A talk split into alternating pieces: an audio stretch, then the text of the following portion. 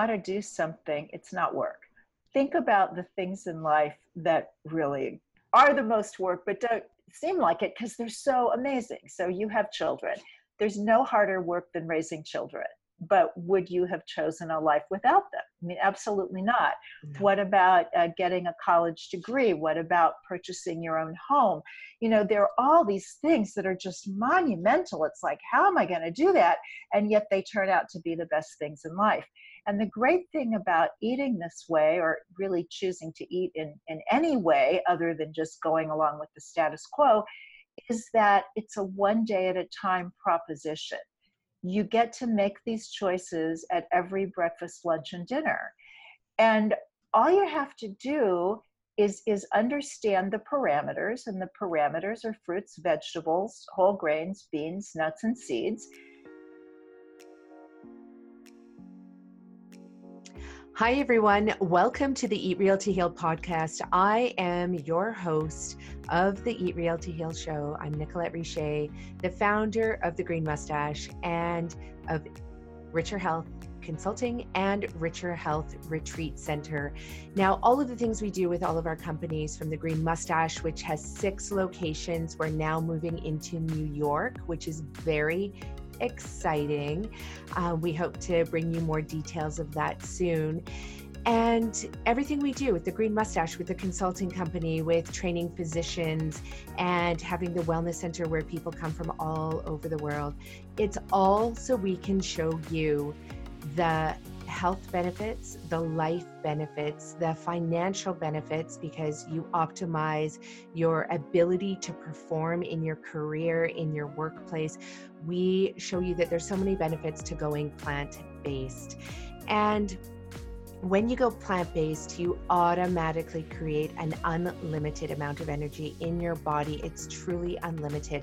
And I have experience working with thousands of clients with our health consulting business and reversing their chronic disease. But you know, it's not just about re- reversing their chronic disease because ultimately the people want to be free of chronic illness. They want to be free of chronic pain so that they can generate the energy in the body so that they can actually live the life of their dreams.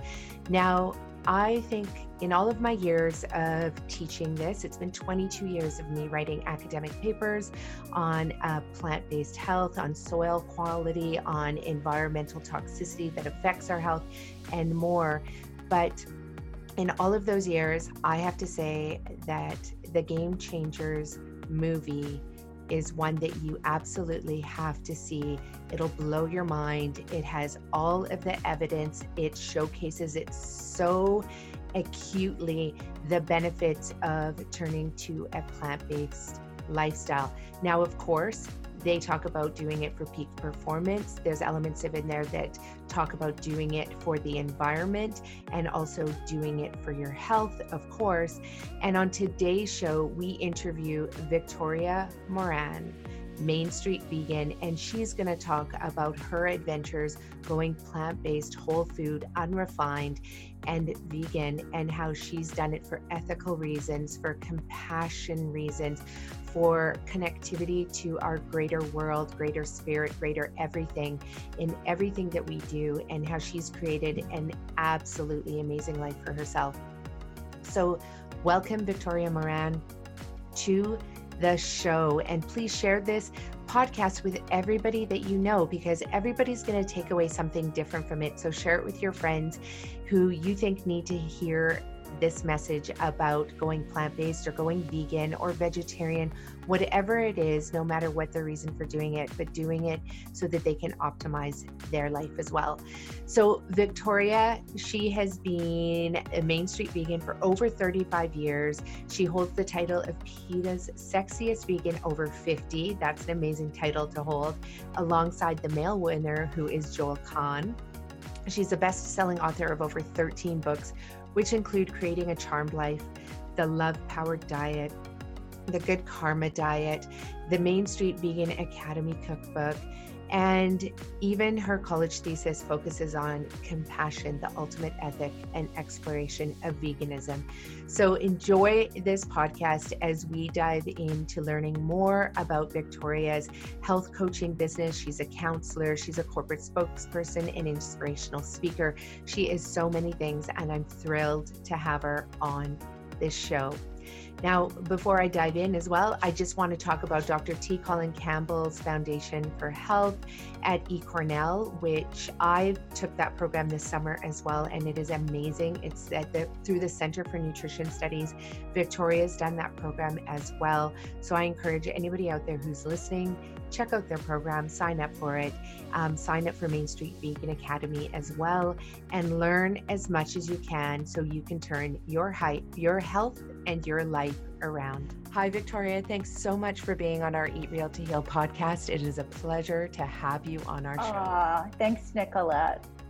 And so, Victoria, if you could, you know, bring us back because there's not a lot of people that I've had the opportunity in, to interview that have been vegan for 35 years or longer, unless uh-huh. they were just born into that world. So tell me, yes. what was that experience like? What like what was happening at the time that um, oh. you to be vegan? Well, it, it had a long history. I, I, had heard the word vegetarian when I was five years old, and it kind of stuck with me. So I tried to be vegetarian when I was 13. It lasted four months. I had no idea what to eat but I do recall that my skin cleared up and some things were better, but I got really hungry eating um, cottage cheese and fruit cocktail. But this was very much something that was in my heart. So when I was 17 and got into yoga and started reading all the yoga books in the library, which at that time, now we're talking, we're going back some, that would have been 1960. Yeah seven. There were three books on yoga in the Kansas City, Missouri Public Library, and I read them over and over. And they all said if you're going to be serious about yoga, if you're serious about your spiritual path, then you need to be vegetarian. And so I managed to do that as a teenager. I'd never heard of vegan. The term plant based, of course, was not invented until recently. But when I heard of vegan, it sounded like a wonderful thing, but I thought that's just so extreme. How could I possibly do that? But then I met Jay Dinshah, uh, who was the co founder with his wife, Freya, who is still alive and still doing all this great work, um, of the American Vegan Society, which a lot of people don't know that there is one, that it was founded in 1960 and you know i kind of pause when i think about that because 1960 was the year that john kennedy was inaugurated president of the united states. It's like my god that's that's another era. But this very forward thinking couple thought that the us and north america needed a, uh, a vegan society. So when i met jay and freya i was told natural hygiene is the other side of being vegan. Because if you want to be a vegan for ethical reasons, you've got to be healthy. And so at that time, how that was coming across was through a philosophy called natural hygiene that had started in the mid 1800s. medical doctors at that time were looking at these awful practices. You know, sometimes we think, oh my goodness, is medicine a little bit off base and some of the things it's doing now? But back then, I mean, they were giving people mercury vapors. They were telling sick people to keep the windows closed in, in their sick room. They were saying, don't eat raw fruits and vegetables, they'll harm you and and women were wearing these tight corsets. I mean just so much was going against people. So these really uh, amazingly insightful physicians formulated a philosophy that said the body is a self-healing mechanism when given the needs of life and otherwise left alone and that the needs of life are food in keeping with the anatomy of the species we're talking about. And in terms of the human species, that would be frugivorous because we're most related to the anthropoid apes, uh, eating fruits and leaves and shoots and berries and that kind of thing. And um, exercise, sleep, companionship, and love, proper relationship with the sun, and a life that has meaning. And then if somebody is sick, they suggested going to bed, fast, and wait, let the body heal. So that was how I was introduced to all of this. And because I was a practicing binge eater at the time, I was not a quick study. It took me several years to get from vegetarian to healthy vegan. But that did happen in 1983. And by then, Ronald Reagan was president. I like to do the president thing because it kind of helps people see what era we're talking about. And my daughter was an infant, and so I went vegan and raised her vegan. And now she is a professional stunt performer and aerialist. She's uh, just started uh, rehearsals with a, a new touring show where she's going to be puppeteering and wearing a 110 pound dinosaur suit and she only weighs 110 pounds herself. So are vegans wimpy? No, no, not at all. I raised one. That is an amazing story. Um, especially, I love how it connects back to yoga, especially, um, you know, which is about unifying. It's about yoking together the body, mind, spirit. And I also believe it's about yoking together you know the connection between us and the planet we are one us and nature we are one um, and i really have to applaud you because of the fact that i started teaching yoga um, probably about 18 years ago and i mean at the time people thought i was in a cult so for i can't even imagine like literally people would yell out their window and you know say you cultish freak when they saw the yoga really? mat on my backpack as wow. i and I mean, back then there was a few studios in Vancouver. Now we have like hundreds of studios. Yeah. But so I can't even imagine what that was like for you. Um, what was that like for your parents at the time when you? Uh, well, I, I will answer that question, but I just wanted to get in a little something about yoga. At that time, when I started, people knew it was weird and they confused it with yogurt, which was also weird. And they weren't sure which was which. It's just both are foreign both are weird and you should probably stay away from them which of course made me all the more attracted uh, to reading and, and learning more. And I, I do want to tell you that i had the most amazing experience a month ago. I went to london where i lived when i was 18 london uh, england and took class for the first time in 51 years from my very first yoga teacher her name is Stella Churfus, and she is 94 years of age. She lives in a fourth floor walk up and uh, still teaches a yoga class. It's a senior citizens chair yoga class, but good Lord, she's 94. 94 so yeah that was very very cool. So you were asking about my parents. That's a really interesting question. Uh, by the time i went vegan i was already in, in my early 30s and so my parents didn't have a lot to say about anything but they were interesting. My dad was an old-time osteopath so he went to osteopathic school in the 1930s. Now, that was after osteopathic physicians were able to perform surgery and prescribe medications as they do now. So they're really interchangeable, MD and, and, and DO. You might go to a hospital and get either one but osteopathy grew out of a natural healing system uh, a little bit like chiropractic, but a different basic uh, philosophical format. So when my dad went to school, a lot of his training was in traditional osteopathy. And there were some naturopathic underpinnings there as well. So when I was a very small child, I can remember that the back of his business cards had a list of mucus forming foods because he was an ENT, a sinus specialist. And I remember reading these mucus forming foods. Now, the first one he said was dairy which was really interesting to me because I drank milk like crazy. I was a chubby little kid, so as long as it was skim milk, I figured I'm doing something good for myself, and my parents were fine with that. But my dad, when he put his doctor hat on, knew that this was a mucus forming food, and I had colds and flus and all that stuff all the time. I don't think that was ever uh, put together. Another food that he had on that list was gluten.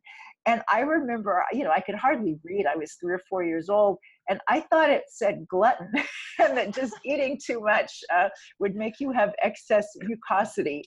Now, my mom was um, interested in health. She had struggled with weight in her youth, as had my dad. And I always say that, that being a, a plump child, being raised by parents who converted to healthy living to keep themselves slender was not good. It's sort of like being born into a family where the parents had recently joined some religious cult. it's like it's one thing to grow up in a tradition and it's another thing to just have found the light. My parents were kind of that way about dieting and calorie counting and all these things that people did back then and I guess some people do now. So uh, my mom was always watching her weight and mine. That was pretty uncomfortable. And um, some of the other stuff, some of the more natural things that I was attracted to. So, for example, I had a home birth um, with my daughter. Well, that scared my mother to death. She mm. just thought we were both going to die, even though we were working with a medical doctor and a certified nurse midwife. But my dad, because when he was in osteopathic school back in the day, they all had to do at least one home birth for their obstetrical training because a lot of people back then were still doing home births. So it's kind of like everything that goes around comes around. So I'll just finish on that by telling you something that my mom said when she was 86. And she said to me, you know, we used to think that you were crazy doing that yoga and eating those beans. But now people's doctors tell them to do that. Wow. That's an amazing story. Um, and I love that because of the fact that um, and I didn't realize you were 30. I thought maybe you were like 17 still at that time and you're still living at home and your parents are like, what am I going to make for this kid? um, yeah, no, that is incredible. My daughter, who's 14, she just did her yoga teacher training last year. Wow. It was so, well, from my perspective, spectacular. She was definitely the youngest student that um, her teacher Aww. had ever had.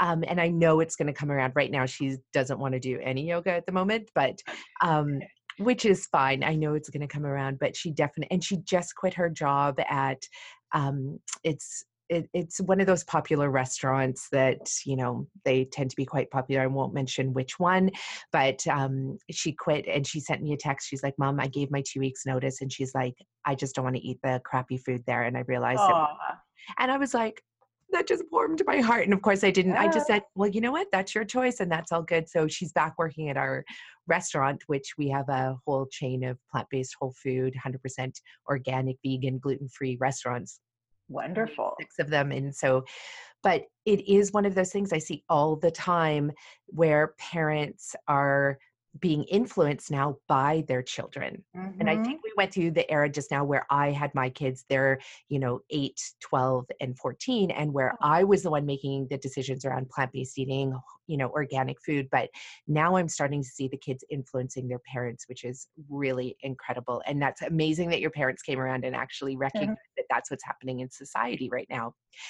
So, one of the questions that I have for you, just because you've been in this space for, you know, a, a beautifully, wonderfully long time um, compared to a lot of people, is a lot of my clients, they'll write to me and they'll say, well, I don't know about this kind of eating because now I'm getting obsessed and I'm terrified of the foods that I'm eating. And so, you know, we know about anorexia, we know about bulimia. Now we have an epidemic that, um, and I think it's called orthorexia, where people are afraid of making food decisions because if it's not healthy then they don't want to eat it and have you heard mm. about this happening and I, ha- I have but i wouldn't call it an epidemic if you get in your car and do a road trip across Canada or across the US, you're going to run into long lines at fast food places. If you're in an airport, the big line is the Starbucks.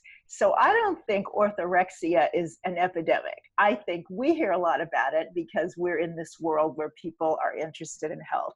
So I, I, don't think it's as problematic as we might think that it is. I think we're just kind of seeing a little bit of a swing from really eating non food. I mean, I'm of the first generation that was raised on food that isn't even food. You know, we, we heard TV commercials, a better living through chemistry and then we ate the chemicals. and you know some people are still doing that. So i do think that that we can get obsessed and certain personality types just do that you know whatever it is. Whether it's a guy that they've met or a book that they've read or a philosophy that they've heard about or a store they found you know it's just easy to oh this is the most wonderful thing ever. And then they kind of, of balance out a little bit. I think that we have so much choice in terms of food, particularly people who are middle and, and upper income strata. We can afford to obsess over food when most people on earth are happy to just get food to eat. And a lot of these people in much simpler cultures are healthier in many ways than we are. So I think that we do need to let go of the small stuff. Long time ago, um, a woman that I knew. I was uh, working for a spiritual organization up in Illinois, and she was one of the speakers who went out on the road giving lectures. And I just thought she was so cool. And everybody there, of course, was vegetarian. And she said to me that when she was on the road, her line in the sand was vegetarian. That was a line she would never cross. But all of these other things about not eating white flour or white rice or cooked oils or other kinds of things like that, she said, when I don't have control over what's going to be on the plate, I just say, body, here it is, deal with it. Because the fact is, you know, we're not going to die because we are having beautiful steamed vegetables at a Chinese restaurant where they only have white rice. And so I think to just kind of be a little easy on some of this stuff can be a really good idea. And that doesn't mean that it's some kind of excuse to uh, say, oh, well, you know, I'm just going to go eat whatever is out there. And, and, certainly now there's so much out there, even that's vegan, that if you're really interested in maintaining your health, you probably want to save for really just treats and fun experiences every now and then, but primarily just stick with the basics with the fruits, vegetables, whole grains, legumes, nuts, and seeds, and be simple and be healthy and be happy. But yeah, don't worry about being perfect. Nobody's managed that yet. Yeah, and I think this whole concept of orthorexia is interesting because it's again another opportunity to label something and potentially an excuse to not eat you know real food because it is or people have the uh, misconception that it is more work and so what do you say to people that come to you and what's the advice that you give you've written 13 amazing books i wish i had been able i'm going to eventually read them all but i have definitely been able to read a few and it's been so inspiring. Um, and anybody who, out there who's listening, you have to get your hands on Victoria's books because if you are curious about a vegan lifestyle, about a plant based lifestyle, dive into Victoria's books because they make it easy um, for you to adopt beautiful lifestyle changes where you can have this you know version of health and life um, in in a beautifully articulated way. So, what is the advice, Victoria, that you give to people when they say, um, "It's so much work"? well, I think that if you want to do something, it's not work.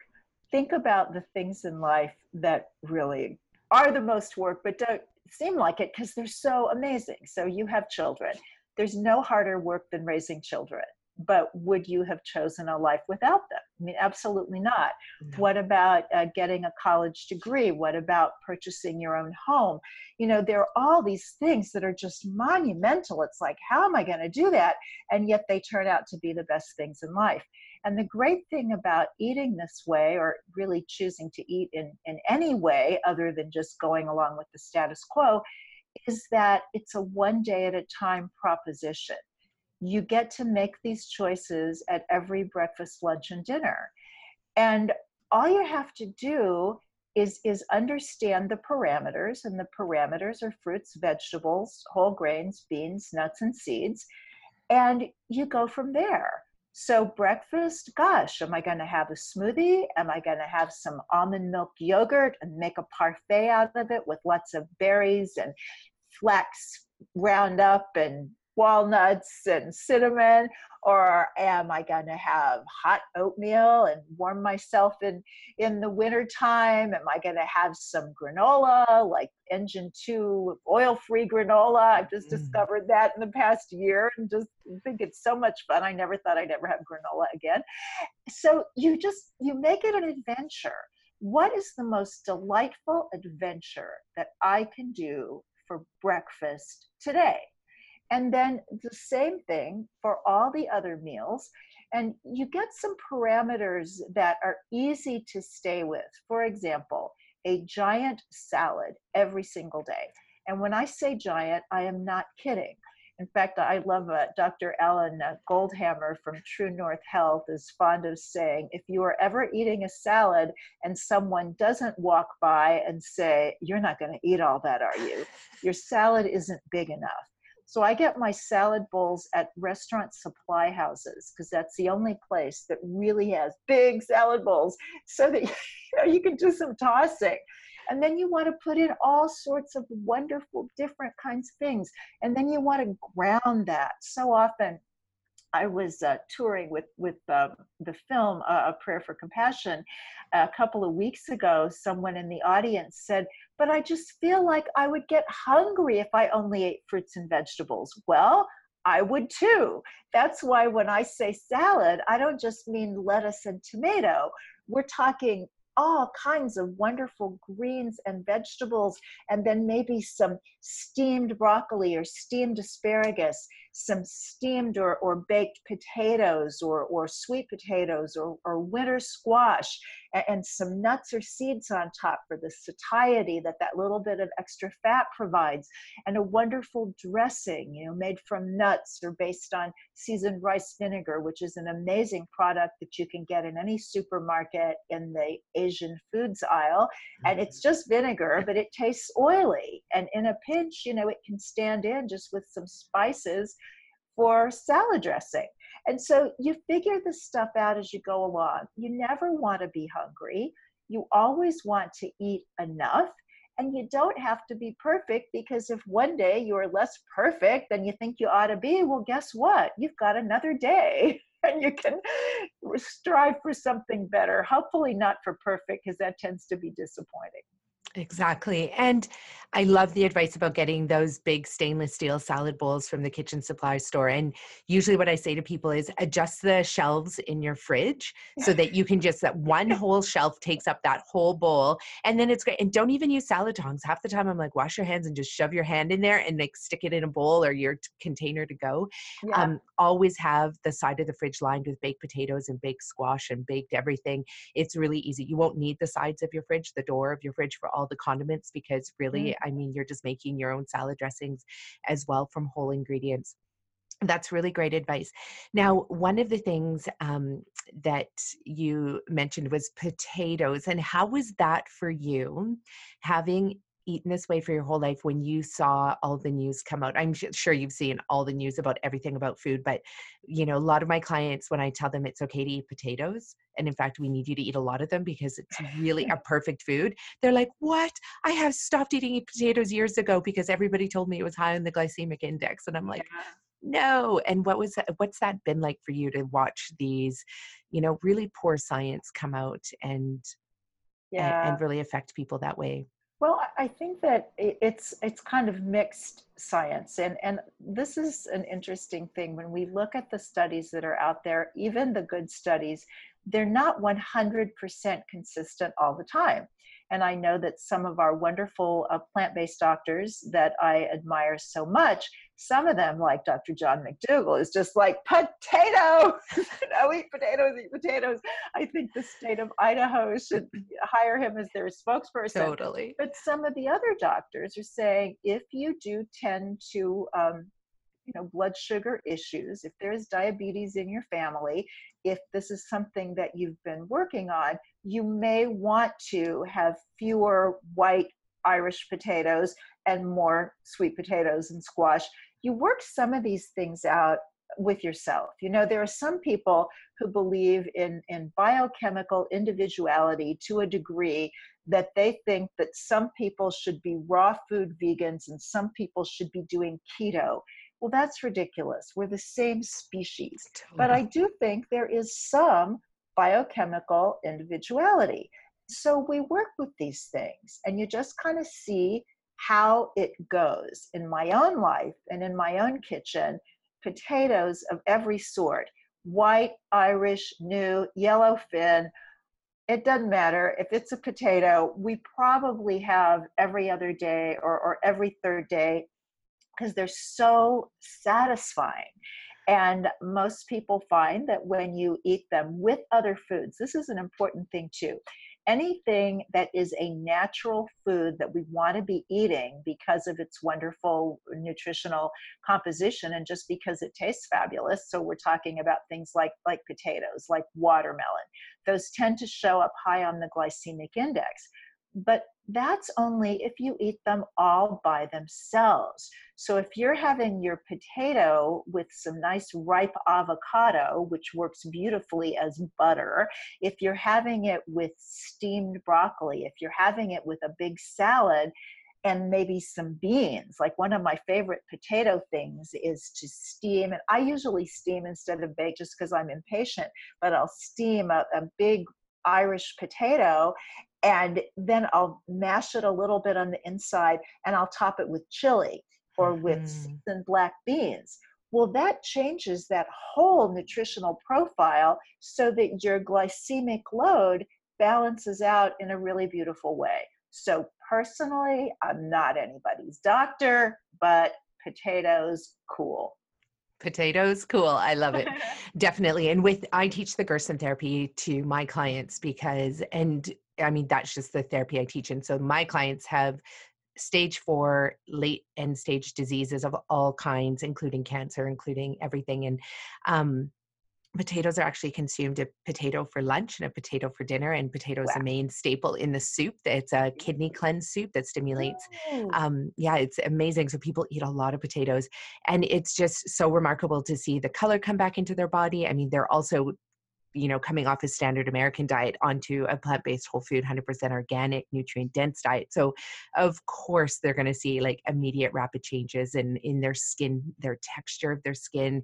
Um, their texture of their skin actually becomes buttery within like two days. It's amazing Ooh. without any lotions and so potatoes are a good thing. And I love that you mentioned um, Rip Esselstyn's Engine 2 diet as well, because that is such a great cookbook. It is so many amazing recipes in there. Um, most of the recipes are salt free as well. Um, they're oil free. They're incredible. So just in case anybody missed that out there, the Engine 2 Diet is a great cook- cookbook as well to complement all of Victoria's books as well. Um, now, uh, you also brought up a prayer for compassion, and I just love this. And so, is the film completely done? Is it ready? You know, uh, we thought it was. uh, we are actually looking at maybe cutting a little bit before we go into the digital version this fall.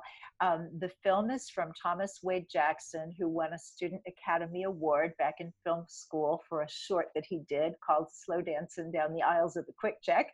And he contacted me through my Main Street Vegan podcast three and a half years ago and asked if I would produce his documentary. And my first thought is, I don't know how to produce a movie. But then he said it's going to be about veganism and spirituality. And I thought, I'll learn how to produce a movie because those are really my combined passions.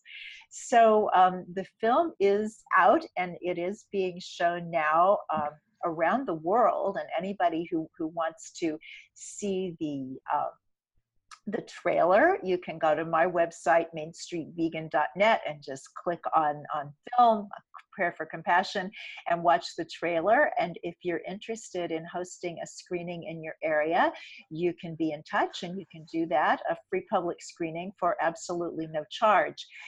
Now, we have had some really cool things happening with the film. The, the latest thing is that Jerome Flynn, who, if you watched Game of Thrones, he played the character Bronn, and he's come on as um, a uh, an executive producer for us. So this means that. Um, we're looking at possibly a tour of India with the film and really, really getting it out there in a global way, which is so exciting.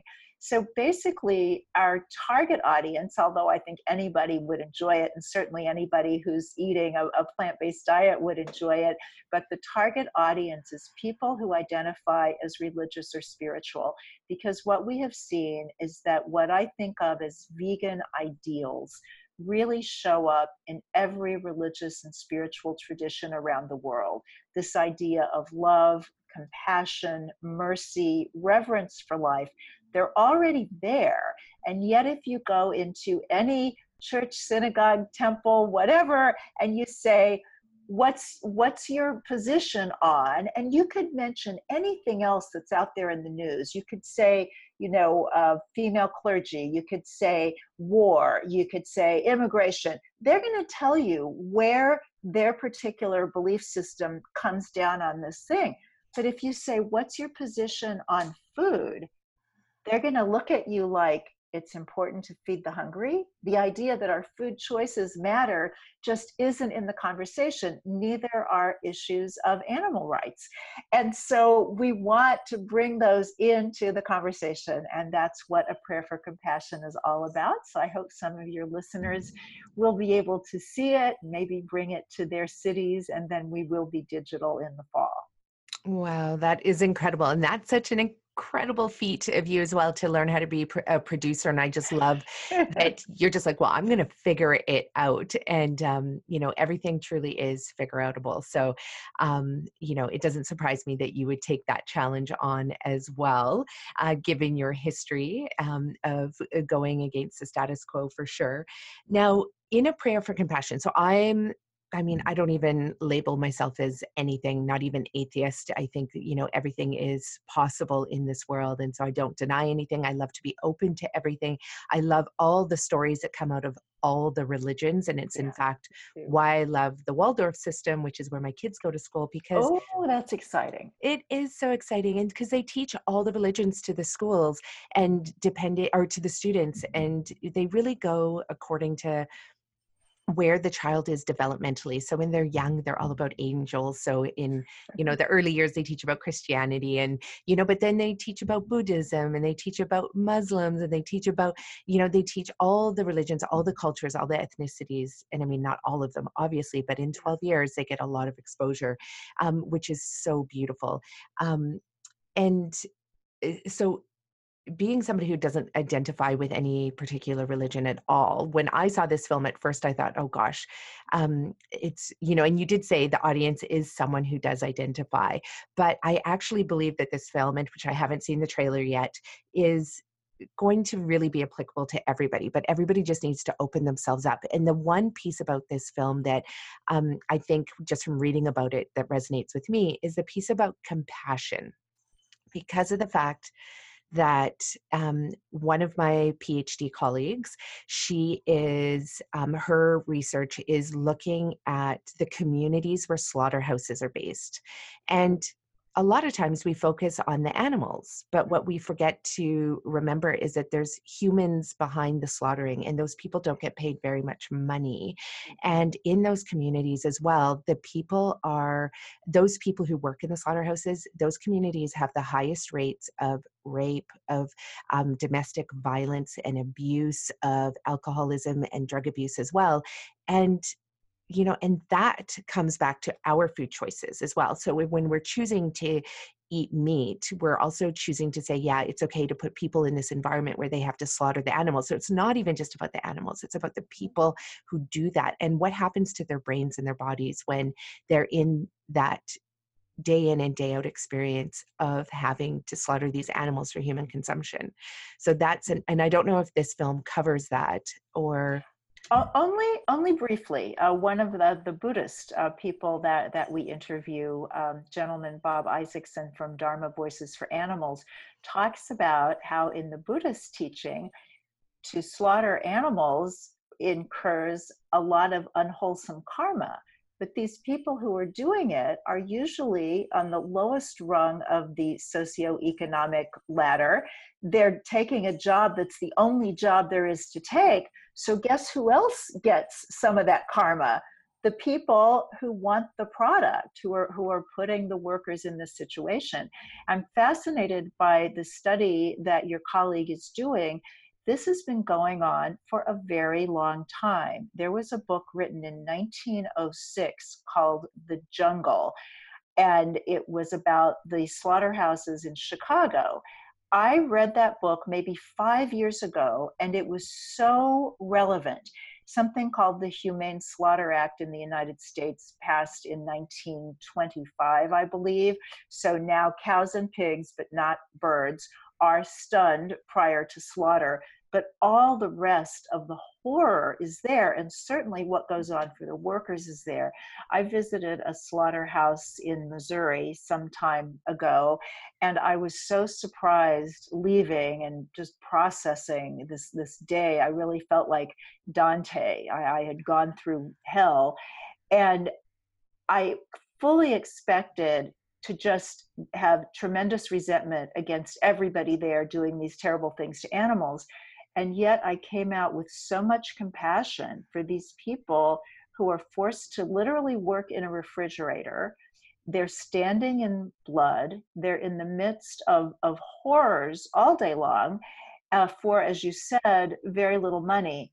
And it's really interesting to me when we think of holistic, you know, that wonderful word that we applied to health.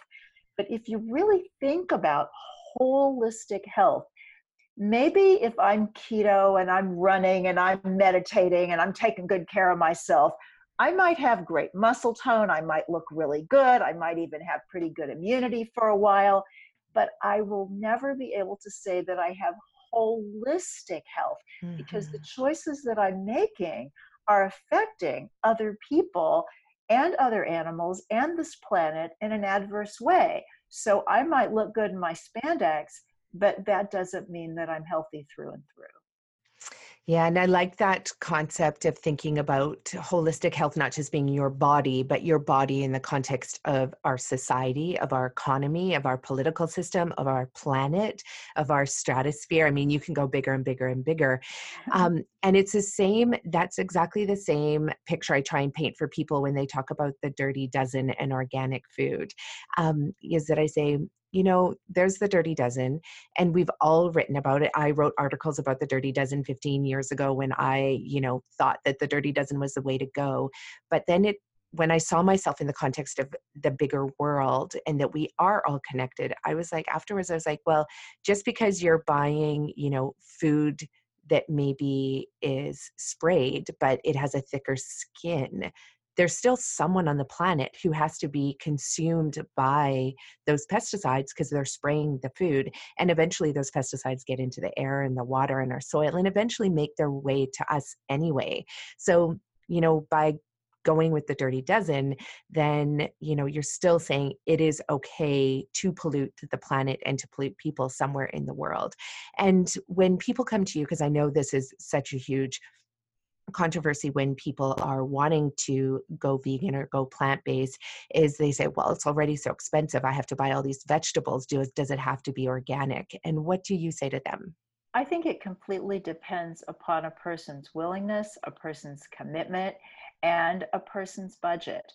What i want most of all is for people to get the animal products out of their diet this is great for them this is great for animals and if we are going to save this planet in the very short amount of time that the climate scientists are telling us we mm-hmm. have, we need to eliminate animal agriculture. So there are people, low income, large families, that just adding on organic is more than they could possibly handle. So with them, I, I don't push that at all. I want this to be as easy as possible. But for people who have a little bit more disposable income, it's so important for the very reason that you're talking about. We cannot be healthy on a polluted planet. You know, we, we can't be spiritually healthy when we're expecting somebody else to breathe those fumes for our vegetables. So if we have been blessed with the economic wherewithal to make those kinds of choices, let's do it. And I'm not saying just people who are filthy rich and don't even know what their grocery bill is. I'm saying, let's look at the grocery bill. Let's look at what we used to spend on meat and cheese and processed foods and soda and maybe alcohol. That's going to be a chunk of change. And then when we're going to shift over into this other way of eating, the really basic staples are cheap. We talked about potatoes. Potatoes are so cheap. So cheap. You know, but the, the rice, the millet, the, the quinoa, certainly the beans, they're, they're cheap by the pound, and then you cook them and you get more than you started with. So we've got some really, really low cost basic staples. And nobody is saying, even if you're doing this organically, that you have to eat goji berries flown in from the Himalayas. I mean, goji berries are full of antioxidants, but so are blueberries that you can grow in your backyard or that you can get the frozen wild blueberries in the freezer case all year round, very, very inexpensively. So you just figure out how you want to do this. If you're serious about this, there's going to be a way. Where there's a will, there's a way. And if you will to do this, you're going to be able to. Exactly. And I love that you touched on the point that um, eating this way, whether it's organic or not, it doesn't have to be expensive because, just like you said, I mean, you can buy, and a lot of people are doing this, they're getting together at their schools and they actually do a wholesale bulk buy yeah. with the parents at the schools, and the teachers get involved and the kids are choosing items. But you can buy a 30 pound bag of oats for about $33. Yeah like yeah, we did that. Yeah, back when my daughter was growing up. We're talking about the 1980s and 90s. Always involved in food co-ops, um, in uh, farm shares, farmers markets. Just there are all sorts of ways uh, to do this, and to make shopping for food an artistic creative kind of experience. Instead of just one more chore like okay i have to clean the bathroom and go to the supermarket. Yeah. how about i get to you know pack up the kids in my case pack up the dog and go to the farmers market and just see what's there? I'm always amazed at how many vegetables come in purple that i never knew came in oh, purple. oh, yeah. and that's what you learn at the farmers market yeah, I love that. And it is true. And you have to bring your kids with you. As exhausted as I was with my three kids going to the grocery store and they're running around and they're chucking things into the cart left, right, and center. And I'm pulling it out. And it was like literally a marathon at the end of going grocery shopping. That at the same time, though, it was my kids were exposed to the art of going grocery shopping and you know having to have those conversations you know why i'm purchasing this and why i will not purchase that and why my hard earned money will not go to buy the stuff in the box or the package. And um, you know just discussing you know what colored greens are all i mean it's an educational experience that i think needs to the art of shopping grocery shopping needs to be brought into the schools where all the you know kids go grocery shopping with the parents because if they don't get that exposure with the parents i mean you know all they know a lot of the times are the center aisles that have all the processed food. So there is definitely it, it's not easy when your kids are really little but it gets easier as long as the kids were exposed to those to the produce section then mm-hmm. you know when they turn 10 11 12 and they really are active in being able to make their own meals in the kitchen then all of a sudden you see them you know bring that knowledge through to how they prepare their food as well which is which is what's happening in our household right now and oh my goodness thank you because it's making cooking and um, cleaning and eating together even that much more exciting oh, that's so sweet. Um, now with talking about kids um, what is some advice that you have for parents when they want to raise their children um, plant-based whole food vegan? What are some right. of the things that um, tips you can give them? I would say even if you want to think of yourself as plant-based even if this is entirely a matter of health for you your kids will respond to vegan because kids respond to animals. Why do we paint little bunnies and lambs on the walls? Why do we give them stuffed animals? It's because there's this just amazing connection between children and animals. So if you say to your five year old, Oh, we're not going to eat that because you don't want to have a heart attack when you're 40. Well, he never thinks he's going to be 40.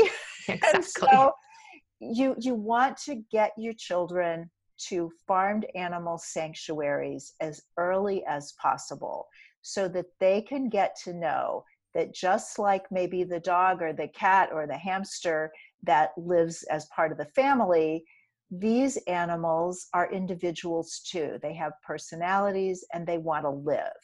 And that way, you're not going to get any kind of argument from a child who's saying, but the other kids are going to McDonald's or they're bringing whatever it is in their lunch, because this is saving lives. And kids are very moral. We come with a moral compass, it's educated out of us. Mm-hmm. And so the the children want to be there for the animals so that's really really important. If you absolutely cannot get to a farmed animal sanctuary then even a petting zoo which as an ethical vegan i don't really believe in because those animals are going to go off and be slaughtered when they're no longer babies but just to make vegans in this world it's so important for your children to get to know animals and you can also do a lot online with that. And certainly you don't want to go into the the horrors of factory farming and slaughterhouses with very small children but kids are pretty tough and they understand a lot of things and they're going to want to save those animals. So that's the first thing and then, in terms of the health, my philosophy is you don't have to say anything. This is just the way you live. You know, if you were talking to people who were um, Orthodox Jews and raising their children in a kosher household, they're not sitting down and saying, the reason that we are kosher is it's just no this is life. This is what we do. We have these wonderful celebratory shabbat dinners. This is our life. This is what we do. And so what you want is for your children to see this way of eating as normal. And you can explain as they get older and see what other kids are doing. You know, there's a lot of processed food out there. It's really bad for people. Most people don't realize how bad it is. We just don't have that. And then you decide in your own family how you're going to work the, the fine points. So when your kid has a birthday party, are you going to make a very conventional vegan layer cake that looks and tastes like everybody else's layer cake and has oil and sugar in it. That, you know, if you want to, that's what we did. That's what I did with with my daughter. And maybe you want to do it a different way. It's entirely up to you. This is your life, your family. But when it's normal, your kids are going to always revert back to normal just like a lot of the adults that we talk to it's so hard for them to mm-hmm. stay on whole foods because the comfort foods the ones they remember when they were a kid were you know the, the tv dinners or the lean cuisine or the you know ordering pizza because mom was working whatever it was so you want normal for your family to be what's wholesome and what's contributing to health now and on through their lives. Yeah, those are really, really good tips. And um, you reminded me actually of uh, this one time I made a quinoa chocolate cake for my daughter's birthday. And I don't know what happened, but the recipe that I found was not a good recipe, but it oh. tasted delicious. But the whole cake just came out and crumbled and it looked like dirt, actually, like this quinoa. So I was like, oh, awesome so we made we layered up these cups with um and made almost like a parfait and made it look like it was um a garden. So we had like a layer underneath and made these little worms out of something and stuck them in there and put a little flour on the top and the kids loved it. They had no idea they were eating quinoa but even the worst cakes can actually turn out okay if you have a little bit of creativity added to it too. Oh that's wonderful. But you also brought up a good point and one question i want to ask you. So in the world so i have an environmental background so that's where i came from before i came into the human health um, you know world and before it all connected together. So everything was about the environment save the planet and climate change and um, ghg emissions. And but one of the things that we were taught is um, and especially looking at the psychology of young children is that you can't hit them with this environmental catastrophe news at too early of an age otherwise it makes them apathetic now, it's the same thing for um, showing kids, I imagine, films about slaughterhouses. And what age is too young to show some of these documentaries to these kids? Oh, um, you know, the, the really graphic ones like Earthlings and Dominion, I have not watched. Right. Now, I don't have to because I'm not supporting the industry. so yeah. I think anybody who's supporting the industry, any adult, then they just to be responsible people should should watch those. I don't think you ever have to show children images like that because everybody knows that we want to live. We want to live as long as we can. And children are not as freaked by death as we think. They see bugs in the yard that have died. If they have you know pets especially these really small animals with short lifespans you know they pass away we have the funeral you know may, maybe great grandma or somebody will pass away. So they understand this and they understand the idea of wanting to preserve life. And and that animals want to live too. So of course we don't want to do anything that will make them die so that they can't play and be happy I think it's as simple as that. And then as they get older, you know, become more sophisticated, you can talk about, uh, you know, whatever they're interested in. I think follow their lead. You know, we don't need to scare them. We just need to uh, explain, if we even need to explain, I think we explain more in our actions, but just let them know we want to be nice to everybody and we want to be nice to the animals too. And one of the questions that, that kids will have is, yeah but my teacher she's good and she eats animals and and and grandpa he's good and he eats animals. And then you get to be a little bit philosophical and you just explain well you know there are some things that we know that they don't know but you know what's cool? They know some stuff that we don't know. Mm-hmm. so we can listen to them and we can learn from each other yeah, no, that's uh, the two big pieces as well that you know you're talking about is compassion and being principled as well. And those are two things: is that we have to be compassionate with ourselves, we have to be compassionate with others, um, be compassionate with our children, and with also you know people who haven't potentially learned this information yet or they have a different philosophy or view and again it comes back to being curious i imagine so you know teaching our kids by asking questions you know, as to, and I know that when I've done this, um, if I can remember to do this with my family, which is hard, and with my mother, because my mother is the one that'll be like, what? The kids can have sugar. I grew up on sugar or and she's gotten a lot better but she'll say what? But it's brown sugar and i'll be like mom brown sugar is still white sugar and it's hard because it means that every single time you're having conversations about these things but if we can have those conversations with our mothers and our friends and our family and the kids are watching it but we have to have those conversations in compassionate ways. Oh absolutely. And i know i'm guilty of having them in non-compassionate ways at times when i'm just like trying to hit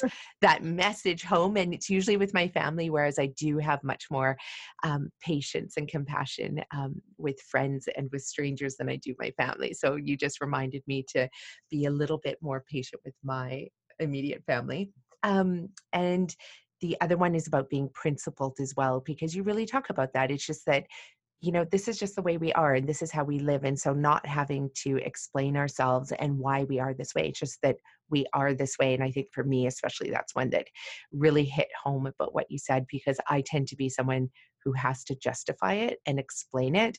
And you just actually took this entire weight off my shoulders from Aww. being like, and it's just that you know what? This is the way i am. I don't have to explain that it's because i've researched it for the last 22 years. I don't have to explain that it's because of health reasons. I don't have to explain that it's because of environmental reasons. I don't have to explain that it's because of social or political reasons or ethical reasons. It just is the way i am. So i have to thank you very much for that. So um, and I hope that people who are listening out there that that's a big takeaway for you as well. So you were you received the title of um, PETA's sexiest vegan over 50, which I think is absolutely so true. There is no doubt about that. Um, you look as young now as you did in pictures that I've seen of you from when you're probably like 25 as well. Um, and I think that's incredible. And when people are and I know for me, I have to ask you about this. So, one of the things, sometimes I'm like, you know what, I'm just going to make my life easier and I'm just going to sell this whole concept as a weight loss program because we live in a society where people are, I want to say, vain that, you know, we want to look thin. We want to have beautiful skin. I mean, I could often tell the story of when I used to live on Skor bars and ketchup chips in my teens for about two or three years when I finally had money to spend. So I lived out of a vending machine and my face immediately broke out and I was exhausted and I started to get these constant nosebleeds. But I didn't care about the nosebleeds. I didn't care about being exhausted. I cared about the acne on my face. Um, and so when I switched back to eating, you know, clean whole foods, which is what I had grown up on, all of a sudden my acne cleared up right away, no problem. But every once in a while, I'm just like, I'm, it's an ethical dilemma for me. I'm like, if I actually just sold what I do as weight loss and acne clearing, um, I, and being sexy and having great skin, I would probably be like a millionaire right now. But what are your thoughts on that and how and how do you go about when you're educating people and um, teaching them from a place of principles and values? Yeah. Well you're asking um, a big question here uh, with the weight loss. Now i have a weight loss history. Um, i was uh, either obese or overweight or dieting and miserable until i was 33 years old I am a compulsive overeater, a food addict, and I identify in the present tense, just like an alcoholic in recovery says, I'm an alcoholic, even if he hasn't had a drink in 40 years. So it's a big deal for me. And part of my story is I've eaten this way since 1983, and uh, since 1984, I've kept off just over 60 pounds which I think is very important to say because statistically, people that take off 25 pounds or more, it stays gone for uh, only uh, for only 2% of them does it stay gone for seven years or more. So I think that's an important thing to share. Mm-hmm. On the mm-hmm. other hand, there are a lot of people who have been so beaten up with this weight thing that they are just sick of it. They are done. They are tired of it just keep your words off my body and they are into the body positivity philosophy. I'm going to exercise i'm going to take care of myself i'm going to eat the way i want to eat and if i happen to be a person of size that's who i am leave me alone. So i feel like i'm walking a very delicate tightrope here because like you say there are lots and lots of people who would like to not be carrying around excess pounds. And I certainly understand why. You know, at the age that I am now, I'm 69 years old, and I know that for uh, knees, for example, lots of people are dealing with arthritic conditions of the knees. If somebody loses a pound, that's four pounds off the, the knees. If they lose five pounds, that's like 20 pounds less weight on knees that are getting wear and tear arthritis. So this is important. We also know the connections between obesity and lots and lots of degenerative diseases. And yet, I think what's really got the power, what's really got the power, is this is a way to live brilliantly. Mm. I was hmm. staying at a Marriott hotel over the weekend, and their new phrase is travel brilliantly. And I thought, I want to live brilliantly, I want to age brilliantly. And I think if we can get across to people, this is a way that a great many people have lost weight and kept it off without suffering. That's certainly part of it. If that's something that interests you, it's there. But even if you're just like, I love my body the way it is, just leave my body alone, you can still come into this way of living that is going to give you so much more joy, so much more energy, and it's going to last. I mean, I, I you know, I'm looking at 70, and I didn't think that I was going to be feeling like I do, waking up in the morning with all kinds of, woo, you know, what's going to happen today? What can I do to make the world better today? Traveling around. And that's not to say that I don't need more rest than I needed when I was 18. I need more rest. Uh, and I have to take care of myself and I have to not work out with weights every single day. I have to have that day in between. So there are things, you know, we have to honor the process as the physical body becomes a wonderful vintage instrument. Um, and yet, I think you have to be honest with yourself and i've just met you now but i can tell that what you're offering people goes so far beyond weight and acne mm-hmm. that the people who are looking for more are going to find you and you can just be filthy rich and still be your beautiful self Thank you. You're so sweet. the only reason I brought that up is because it's sometimes a lot of people don't realize that, um, especially when they're eating plant based, because you get to eat a lot when you ha- uh, eat plant based. You can eat and you don't have to count the calories. You don't have to worry about like, did I have one potato too much, or you know, I need to stay away from the the, the grains and the you know nuts and the seeds.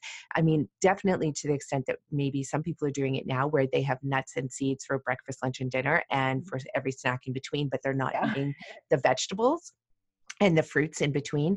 Um, and so, you know, maybe turning the nuts and seeds into a garnish instead of the main meal is potentially a, a healthy and sustainable way to go. But, you know, I had to talk about the weight. And I think the biggest point that you did bring up is the fact that it's true. When a lot of people go onto these diets, as opposed to making, you know, plant based eating um, or vegan eating a way of life, then you know, I, I think it's like 1% of people will keep the weight off for a year. And then what happens is at a year, most people, 99% of people, will even gain more weight back than they lost. And that's so disheartening for them. I mean, it contributes and further exacerbates, you know, the mental health, um, you know, perspective that goes along with that as well. And I mean, I don't know if we're in a place where everybody can just love their body as it is designed to be. Um, but I know one thing that everybody can fall in love with. It is what you said. It's about living brilliantly. And what would that be like for the world if everybody just lived brilliantly? Uh-huh.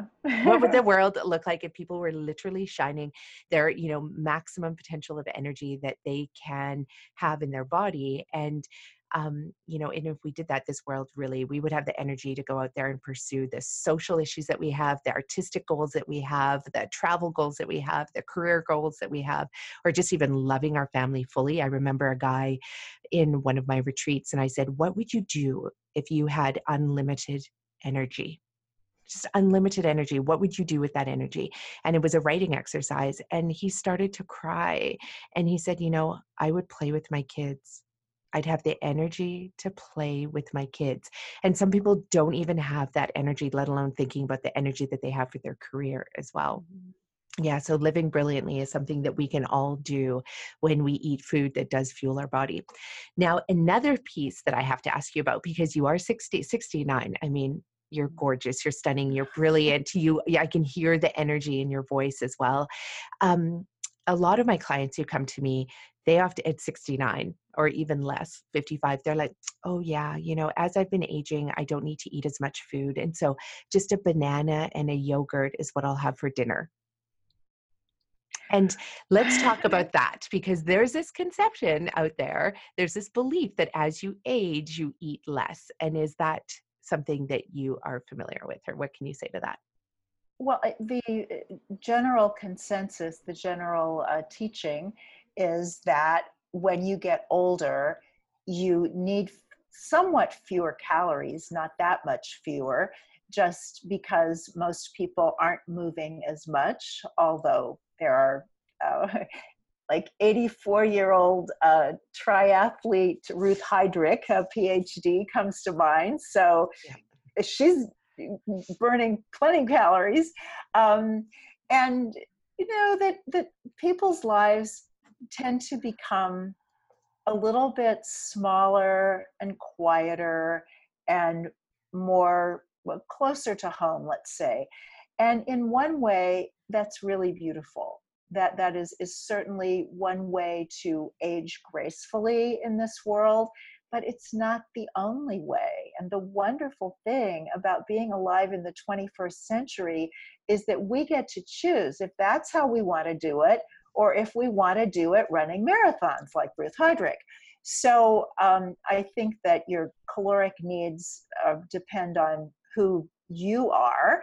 And basically, I don't even think about caloric needs. As far as I can tell, I eat the same amount now as I ate 35 years ago when I first started on this path and was losing the weight. And if I happen to be eating a little less because I'm older, I don't even know that. I know my weight stays the same.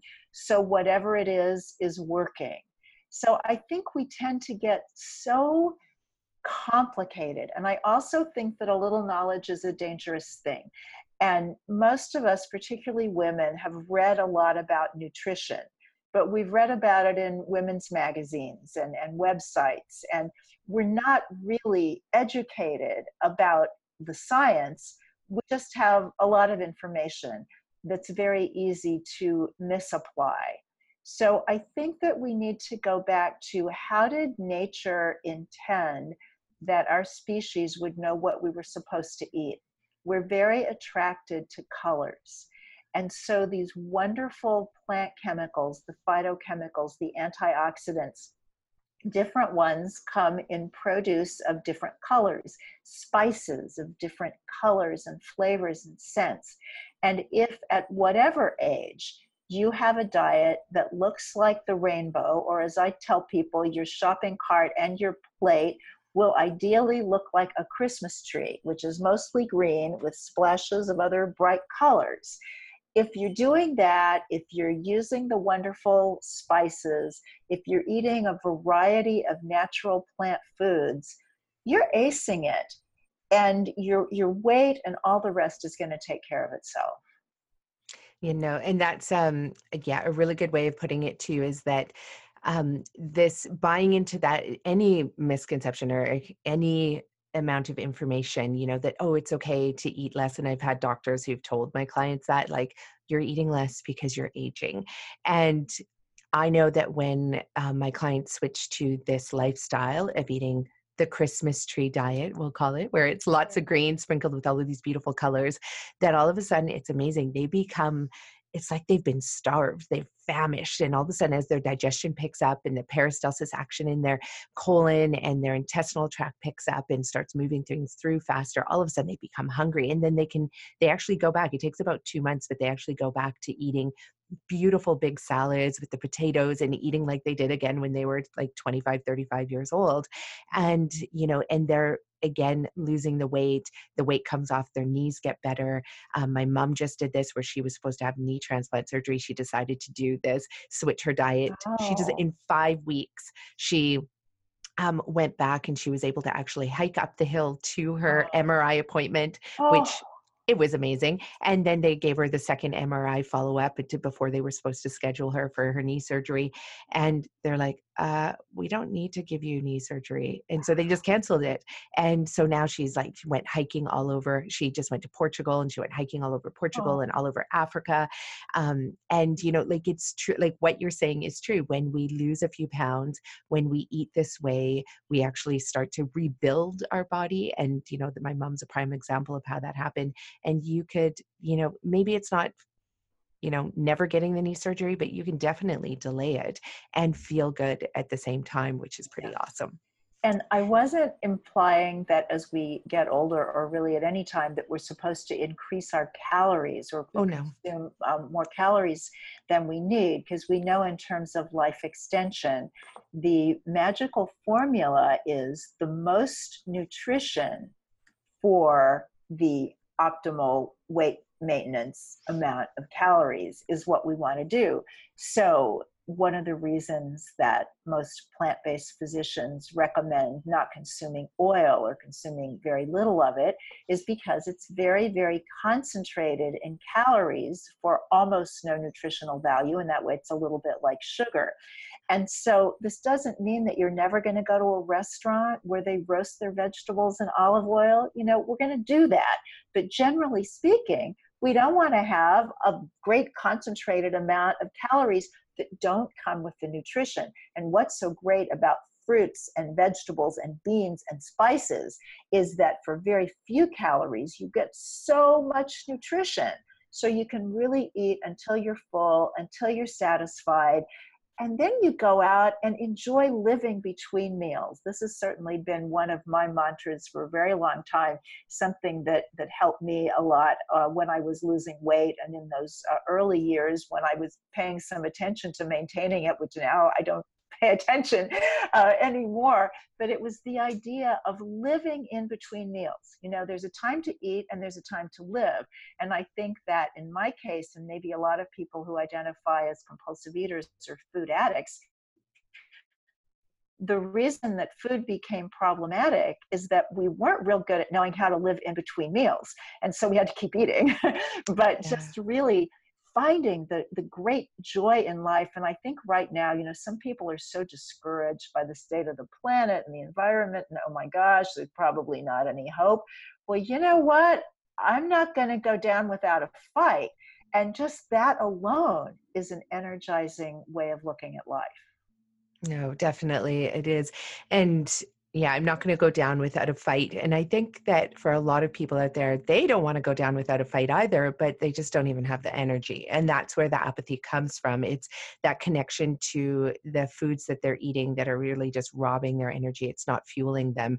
And so going back to living brilliantly is that, you mm-hmm. know, and try this like try what victoria is saying like try it for i don't know two months what do you usually recommend to people you say two what, weeks, what? two months to no, just try eating plant based? I say one day. And one I'll tell day. you why. That's because I have a 12 step background. Um, Overeaters Anonymous was very instrumental in my uh, recovery from my eating disorder. And taken from the old AA philosophy of you just don't pick up the bottle one day at a time, this makes it so doable. Because if we're thinking about oh my gosh what what about my sister's wedding in in yeah. october? What about my trip to argentina next summer? What am i going to eat then? And then we get so involved with the future. So the only thing you can do the only day you've got to live the only moment you have to live is this one. The only meals you have to eat are today's meals. So today we're going to eat the very best we can we're going to make the best choice from what's available. And that's going to vary from day to day because some days you're going to be going to the farmer's market. Some days you're going to be at home with a brand new grocery delivery and you're going to be able to make those soups and those potatoes and the salads like you talked about, and it's going to be perfect. Another day, you're going to be out on some highway doing a long road trip and your choices are going to be what is the very best thing I can get at either the Burger King, the Wendy's, or the Taco Bell. So your choices aren't going to be great, but even in those places, you make the very best choice from what's available. And you have your line that you will never cross, just like my vegetarian friend from long ago. For me, the line that I will never cross is animal products. That's my mm. line in the sand your line might be somewhere else. Maybe it's further than mine, maybe it's not as far as mine, but you've got your line you will never cross. And then beyond that, you're going to make the best choice from what's available. And this is such a magical way to live because you get practice with the food because we eat really often. Most people eat at least three meals a day. Some people eat more than that. That's a lot of chance to practice making the best choice from what's available. And then you find that you start making the best choice in to do lists. You make the best choice in people to date. you make the best choice in just everything in your life. And what happens is you not only end up with a healthier body, but with a more, as we're saying, brilliant life. No, that's really well said. And I'm so glad that you brought that up because I was actually, and I should have put two and two together, but I was wanting to find someone who had um, gone to a, a, group to support them with their food addictions. And then I always hesitate too because I know there's some people, you know, who have gone to AA, they are, or NA, uh, Narcotics Anonymous or Alcoholics Anonymous, where they're like, oh, yeah, no, food addiction does not compare to alcohol addiction or drug addiction. Where I don't know, I have met enough people now to believe that a food addiction is just as powerful and it has just as strong a grip as alcohol or narcotics. And especially when we're talking about food that is smothered in refined sugar, refined oil, refined salt. Like it is hard for our brains to, like, it is an addiction. So when people say, oh, it's not the same thing, don't talk about food addiction that way, I'm like, actually, I disagree. So I'm just curious about your thoughts on that. Oh, absolutely. And, and I think what you're saying is, is we are really addicted to processed foods, to, to sugar, salt, fat, although certainly a compulsive eater in a pinch can binge on just about anything. But when I used to binge, my very last choices was uh, raw vegetables. That was the last thing I'd binge on. Although I could, if I was trying to be on a diet that I still psychologically needed to overeat, I could just slather a lot of mustard on cabbage leaves and just stuff my face that way. And then fruit was kind of second. It's like I didn't really want to eat a bunch of fruit. It's so watery. You know, if you're looking to get a fix from food, you want it from concentrated food. You yeah. want it from uh, peanut butter and, and jelly or honey on a big thick piece of bread. You want it from um, a trail mix, you know, all, all mixed together. So you've got the sweet and, and the fatty, and, and you can just get all those calories in a really short amount of time. Or certainly you want it from processed foods and, you know, ice cream and Twinkies and all that kind of thing. So it's definitely an addiction. Anybody who has had it knows that. Um, I, I, will say that Overeaters Anonymous, OA.org, saved my life. That's a completely nonprofit organization, doesn't cost anything um, it's really, really great. There's another group called Food Addicts uh, Anonymous that I steer people away from because they don't like people being vegan. They, for some reason, they get into the food. OA, if you're in, in a, a good group doing things the way they're supposed to, doesn't talk about the food at all. Your food is up to you, your doctor, your nutritionist. That's your business what OA is about is the 12 steps that come from Alcoholics Anonymous, changing from the inside out so that you become the kind of person who doesn't have to eat for a fix. So, in my personal life, I had been trying to be vegan ever since I went vegetarian. So, uh, and that was about 12 years before this finally happened that I, I was able to do the whole thing. And it was only when I really surrendered to this 12 step process, which is a day at a time, living in a way that's kind to myself and others, that I was finally able to be vegan. I couldn't even do that before I had the recovery process going on in my life. That's just my story. Everybody comes from a different place and they find their way in the way that they find it. But for me, the combination of this inner recovery through a 12 step program and then eating a whole foods plant based diet has been the absolute answer for me for a day at a time for 35 years and counting. That is amazing. And I'm so glad that um, you were able to bring light to that because definitely I wanted to have a whole show just on um, overeating, um, addiction to food. And so now, for someone to, how would somebody know that they're addicted to food?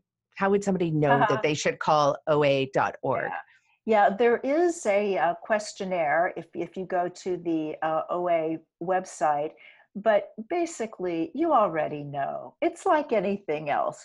Whenever you get these thoughts of, hmm, that guy has really not been treating me well, do we think maybe he's not my soulmate? duh, he's not your soulmate or he'd treat you well.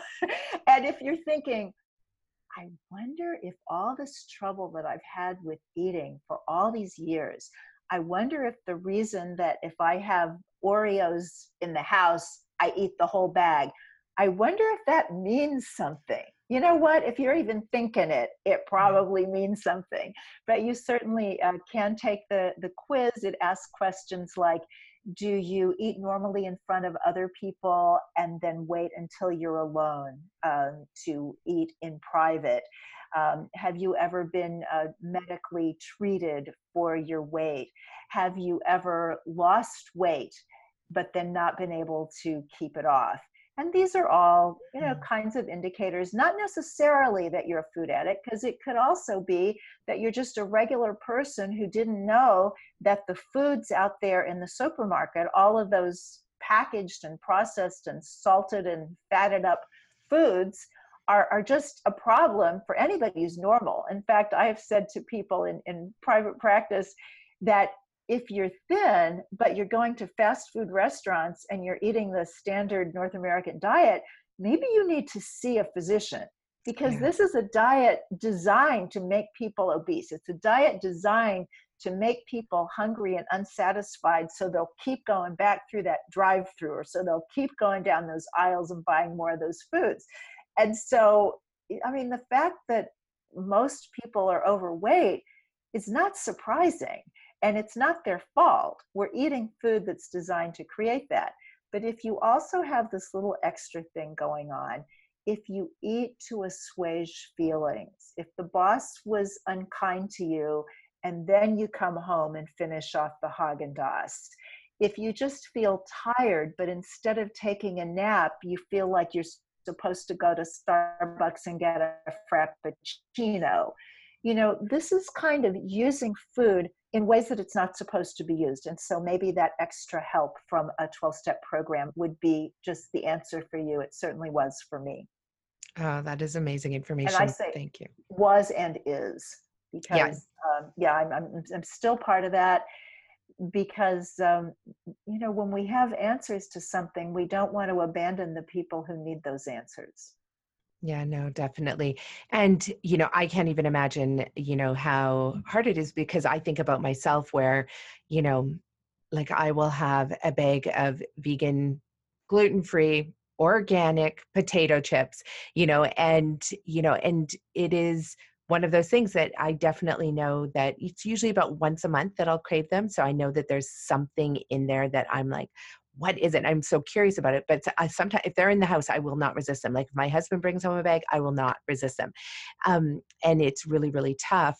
But I mean, I know how strong those food addictions are just based on McDonald's because I remember when I first got my driver's license and we would leave school with our friends, pack the car, five of us in the car, go to McDonald's, and we would have a Big Mac. And this is way before I knew anything about the environment way before I knew anything about, you know, food as medicine, um, about the ethical side of meat production.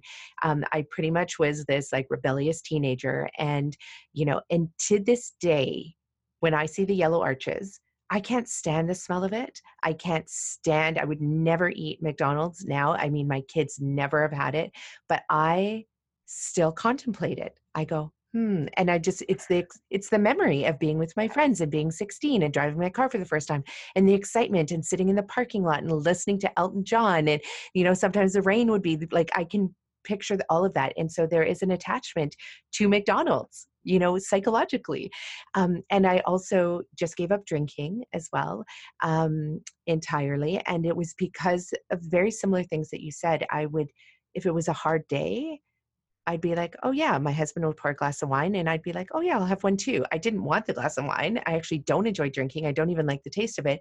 But too often, and it, for me, it was like four glasses a week, which some people would say, oh, that's nothing. But for me, it was a lot because of the fact I wasn't having it for the right reasons. I don't even know if there are right reasons, but it was because I would do it in times when I was exhausted, stressed, and I didn't want to be that person anymore. So I'm doing I can't remember his name, but he has this program called One Year No Beer. And I, I thought him. Yeah, yes. I know him. yeah. Yes. Oh, yeah, he's he's been on my podcast and we've had lunch together in in London. Great oh, and guy. his he is such a great guy. In his podcast um, that I listened to, which I'm going to listen to the one you did with him as well, that I loved it because if you substituted out refined, packaged, uh, processed food for alcohol, there were so many similarities between alcohol and food and it just and it just lit up my life like i really Mm-hmm. and it really and i love the angle that he comes from because it's the same angle that you come from as well it's it's hard to recognize your brilliance when it's under the veil of processed food or alcohol or exactly. drugs there's right? another uh, wonderful book, uh, same thing. This, these are people who are not necessarily alcoholic. These are just regular people totally. who just think their lives would be better if they didn't drink. So there's a woman named Ruby Warrington who wrote a book called Sober Curious and she's English. So I listen to her book on audio because I love listening to people with English accents. Me too. But it's it's just enchanting how she had a, a very similar uh, trajectory on that.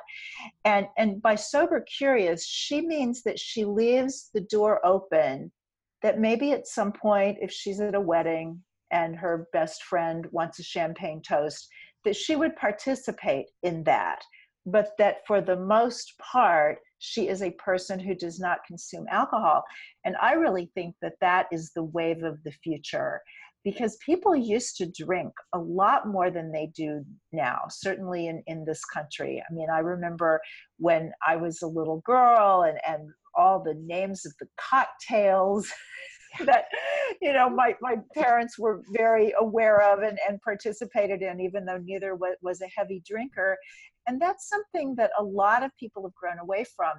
Uh, one of the wonderful activities happening in the world that i find really exciting is that three years ago hip hop added a 10th element called hip hop is green. And the pillars of hip hop is green, if I can remember all of them, I can remember most of them at least, are a plant based diet, food justice, organic gardening, animal rights, I'm forgetting one, and sobriety. And I love that they put sobriety in there because, like you say, and certainly, you know, I'm, I'm not like um, the old anti-drinking woman that would go to all the saloons in Kansas and with her hatchet and tear them down. It's none of my business what other people eat or drink, mm-hmm. but just living sober as well as with all these amazing foods and superfoods. It's just so much fun. Why would anybody want to dampen that down? Totally. I 100% agree with you on that. And that's why I'm in this experiment right now with myself just around alcohol. It's been about a month and a half. And oh my God, I'm in love. Like, I'm actually in love with myself, which is something I probably, you know, like everybody else has struggled with, um, to, to really truly love yourself. And, you know, I thought I was pretty, I thought I was pretty good. I was doing well. And, you know, I had the food thing pretty covered and felt amazing about that. But I just didn't realize I could even feel more incredible and more amazing and more light you know yeah. and that comes back to that brilliance as well is that um and also just more patient that's another thing i've realized i've been more patient with my children more patient with myself more compassionate even um, by cutting out the alcohol and it's just been this really exciting experiment and it's been a year and a half i mean a month and a half and at first I thought I would be, you know, it was the same thing. I was like, just one day. I'm just going to do one day. And then it became a month. And now I'm just like, you know what? I'm just going to keep going and see where it takes me. Who knows? It might be for the rest of my life and it might be for a year, it might be, but journaling was one of the big things that I found really helped me. I'm not a big journaler at all. I don't write a lot.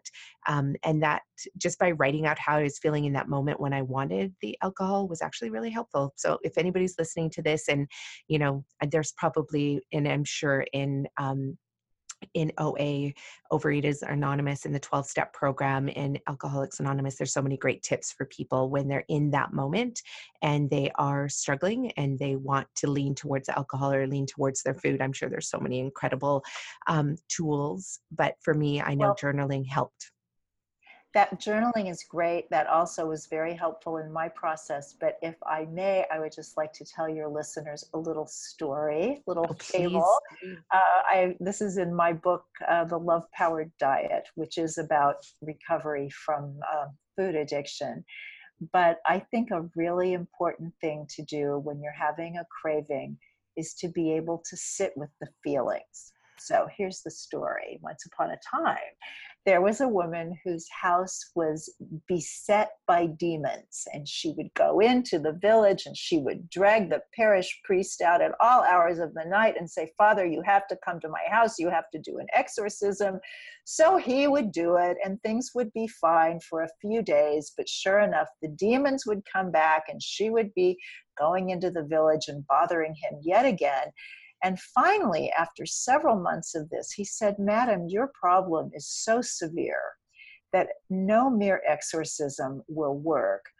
You need the holy stool.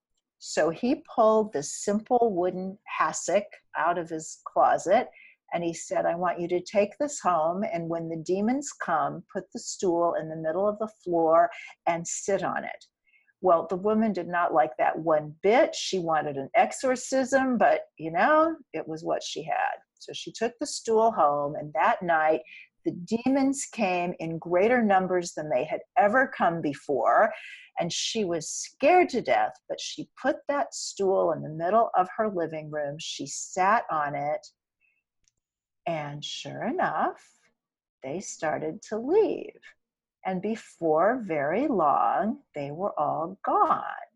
So she wasn't quite sure she had the right answer. But the next night, when they came back, she got the stool out again, and the same thing happened. And she also noticed there were fewer demons than before. And this was happening night after night. And then she noticed several nights they didn't come at all. And eventually, she was almost never bothered by her demons, but she held on to that footstool, and that poor priest missed it for the rest of his life. so, the, the moral of the story is you sit with uncomfortable feelings. You don't hit send on an email. You don't call somebody and yell at them. You don't grab something to eat, drink, or chew. You sit and the same thing with cravings. You just be with them. Cravings always run themselves out. Nobody has ever died or gone crazy because they wanted a Snickers bar. It's just never been documented that that happened. Cravings are not fatal and they do go away. And this becomes a pattern. You're creating new neurotransmitters in your brain so that always before it's i'm hurt i'm scared i'm sad i'm sleepy i'm going to eat or drink or whatever it is. But then you start creating this this neural pattern that is all these things happen and they do and they will because that's life and i'm just going to be with it. And maybe i'll meditate maybe i'll take a walk maybe i'll take a bath maybe i'll listen to some wonderful music. But as I'm just there with the feelings, with the cravings, they will go away. Mm-hmm. And that is, in a nutshell, the way out of addiction.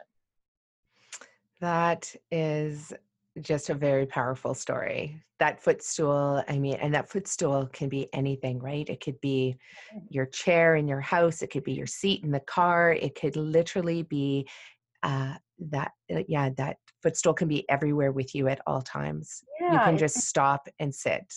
Yes. Yep. And, and it's knowing, you know, the idea of, okay, I'm sitting on the magical stool now is, you know what?